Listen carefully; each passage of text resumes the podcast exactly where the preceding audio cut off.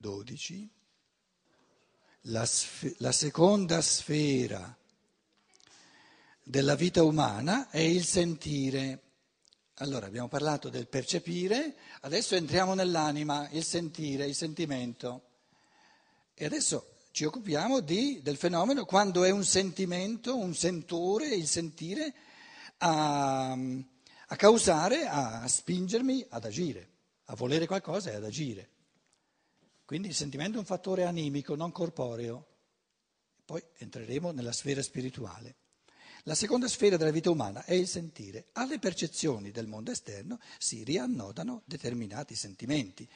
Questi sentimenti possono divenire molle di azione, spinte all'azione, impulsi all'azione.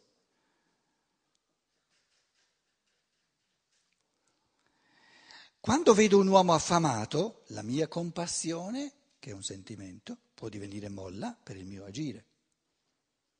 Gli do qualcosa da mangiare. Però in base alla compassione. Quindi qui intende dire, vedo un uomo affamato e non è direttamente la percezione, ma il senso, il sentimento di compassione che suscita in me. Se ho compassione gli do qualcosa da mangiare. Quindi si frappone il sentimento, tra la percezione e il volere e l'agire si frappone il sentimento. Tali sentimenti sono per esempio il pudore, l'orgoglio, il sentimento dell'onore, l'umiltà, il pentimento, la compassione, il sentimento della vendetta o della gratitudine, il pietismo, la fedeltà, il sentimento dell'amore e quello del dovere. Note in calce. Un'esposizione completa dei principi della moralità dal punto di vista del realismo metafisico si trova in Eduard von Hartmann, Fenomenologia della coscienza morale. In tedesco è un tomo così grosso, l'ho trovato una volta in antiquariato per 10 marchi a quei tempi, no? Questo Eduard von Hartmann era un ufficiale che si è rotto il ginocchio e ha passato tutta la vita a scrivere tutta una biblioteca. Ora, il mondo dei sentimenti è proprio la realtà meno sistematizzabile che ci possa essere. Sistematizzabile, non si può fare un sistema. T'arriva il tedesco, lui siccome non c'è null'altro da fare, al ginocchio tutto, ti fa tutta una metafisica, tutta una distinzione, proprio un sistema dei sentimenti. Che poi in tedesco gli mancano le parole per tanti sentimenti che invece il linguaggio italiano ce le ha. Quindi è un fenomeno interessantissimo questo libro, questo tomo enorme di Eduard von Hartmann. Perciò Steiner ne elenca un paio e dice andiamo avanti. No? Comunque il mondo dei sentimenti è molto complesso, ma un sentimento mi può spingere a fare qualcosa. Un sentimento di rabbia mi spinge a sbattere la porta e andare via, o dargli un calcio nel sedere. Rabbia, un sentimento.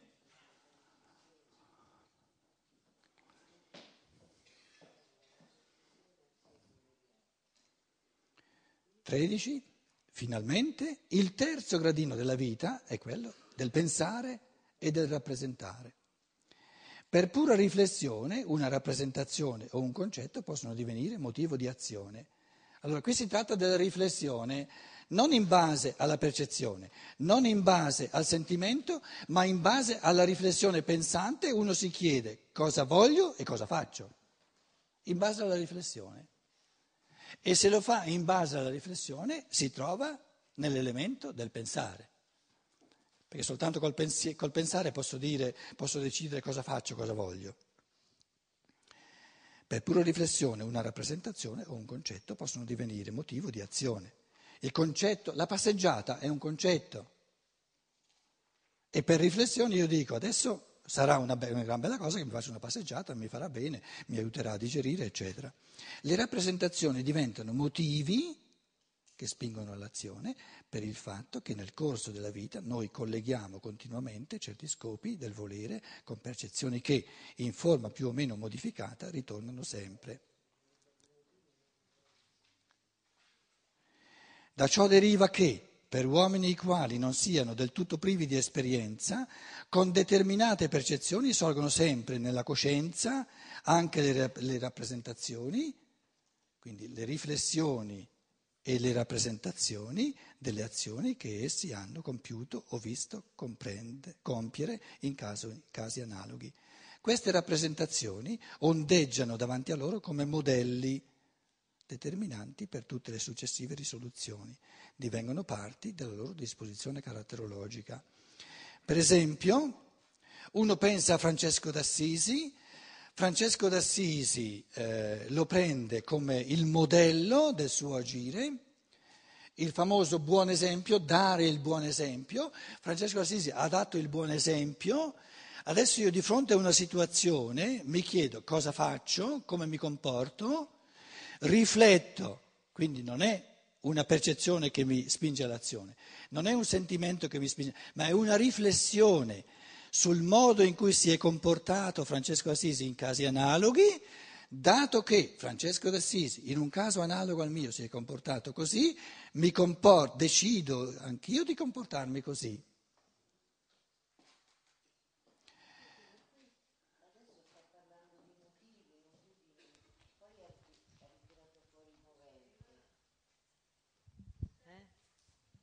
Mi sto un po' confondendo.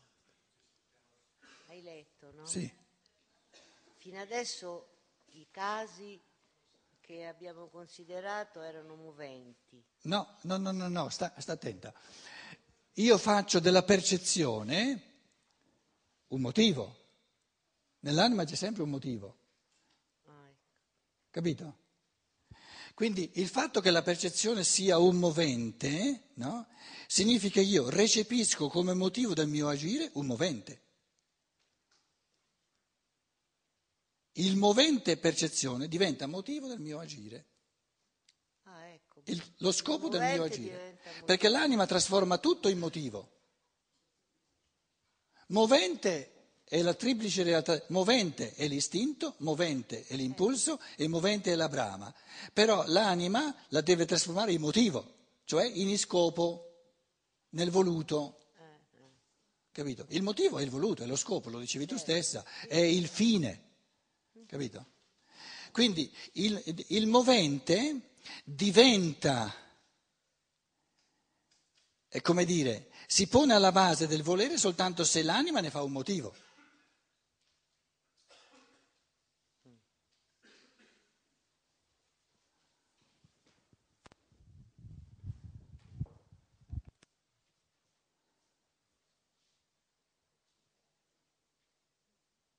La brama diventa un motivo poco libero, l'impulso diventa un motivo ancora meno libero, l'istinto diventa un motivo minimamente libero. Il motivo puro è libero. È libero. Perché non è determinato da nessuna delle tre sfere del corpo. E allora lo può desiderare liberamente, può proporselo liberamente, può deciderlo liberamente. Sono sopra? Lo può desiderare liberamente il motivo, lo può proporselo liberamente, farne liberamente un proposito e può farne trasformare il motivo liberamente in una decisione. Com'è? Il movente non c'è. No, scusa. Il movente è soltanto se tu hai un istinto, se tu hai un...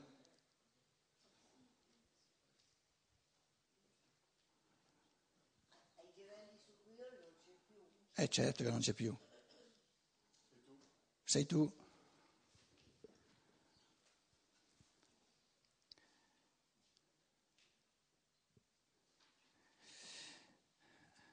Allora, tu dicevi, riprendiamo il 12, vero?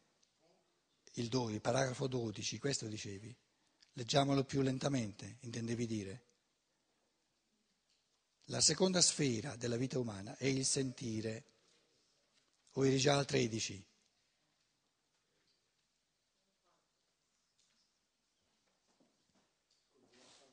Dov'è che ti sei arenata?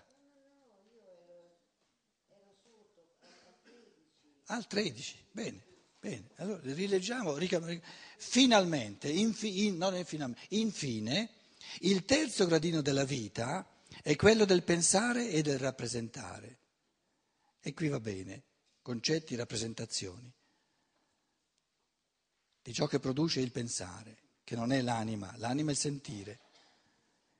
Per pura riflessione, questo è importante, per pura riflessione, questa è la base, la riflessione.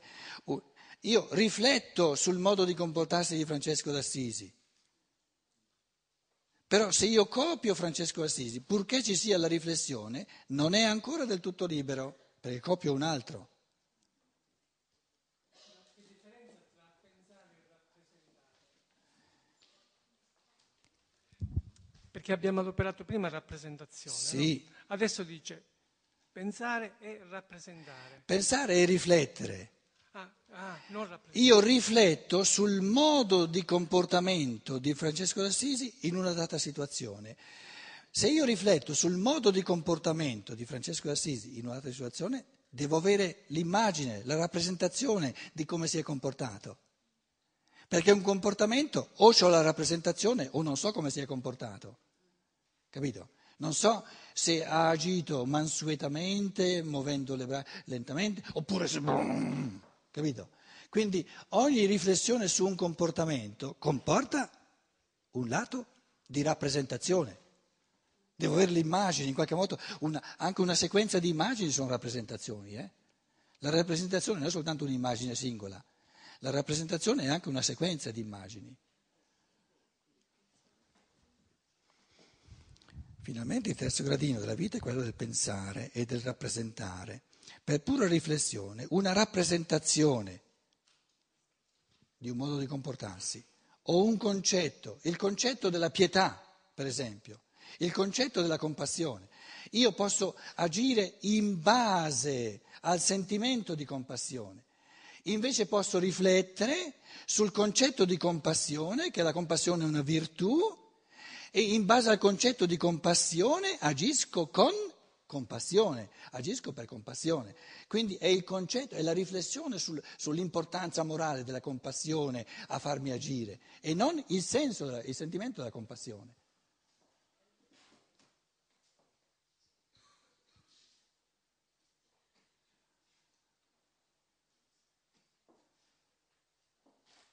Stai attento.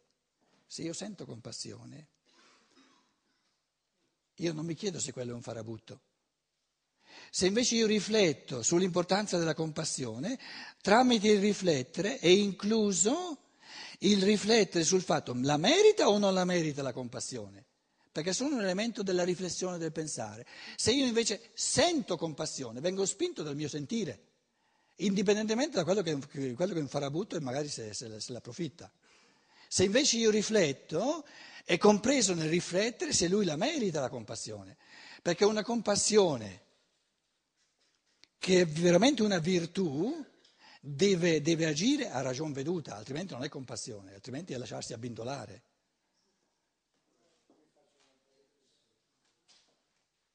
Allora. Io faccio un'altra riflessione che potrebbe essere questa, però ecco, ritorno nel discorso tuo, nel senso che non mi chiedo se è un farabutto, dico semplicemente se me lo chiede, se questo mi tende la mano, farabutto no, è perché io gli devo restituire qualcosa che gli ho rubato, ecco, insomma, è sempre un pensiero che mi sta dietro. Una riflessione. Quindi non agisci in base a un sentimento, agisci in base a una riflessione. Sì, questo sì. Tra l'altro una riflessione molto complessa quella che hai fatta, non da poco, capito?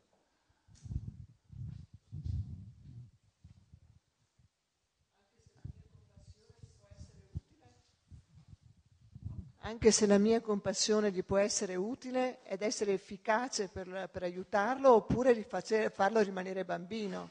Se tu agisci in base a questo tipo di riflessione, agisci in base a questo tipo di riflessione. A noi adesso non interessa sapere se questo tipo di riflessione è intelligente o non è intelligente. Stiamo studiando la differenza tra essere spinti da un sentimento e agire in base a una riflessione. Quando sono spinto da un sentimento sono enormemente meno libero che quando agisco in base a una riflessione. Questo è il concetto, stiamo parlando della libertà. Certo. E stiamo parlando dei livelli maggiori o minori di libertà. E l'affermazione fondamentale è dire, sta attento che quando agisci in base alla percezione addirittura, senza passare per il sentimento, sei minimamente libero. Quando agisci in base al sentimento, che è il sentimento che ti trascina, sei un pochino più libero che non quando agisci automaticamente in base alla percezione, però sei molto meno libero che non quando agisci in base a un tipo di riflessione che gestisci tu liberamente, dove decidi tu in base alla riflessione cosa fai. E poi adesso nel campo della riflessione saltano fuori altre distinzioni, un minimo di libertà in questa libertà maggiore della riflessione e un massimo anticipiamo il massimo, in modo adesso da avere l'orientamento. Il massimo di libertà dove c'è?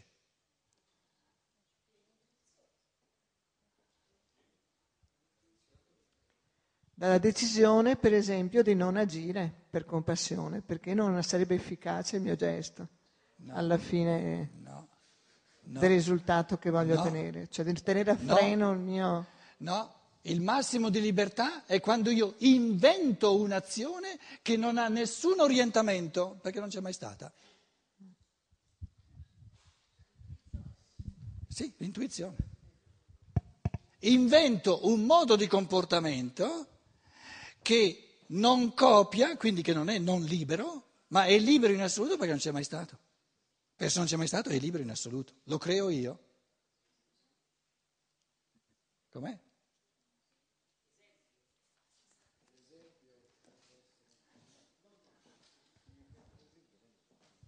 Prendiamo la situazione del mendicante al ciglio della strada.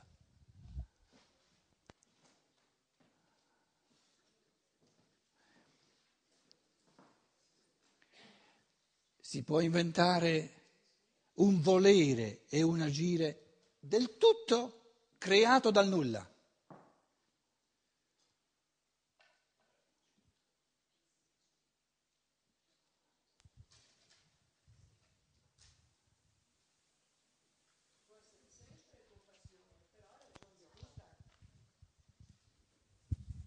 Può essere sempre compassione, però scegliendo anche le modalità a ragion veduta per raggiungere. Modalità, guarda che abbiamo, la modalità l'abbiamo sviscerata un pochino.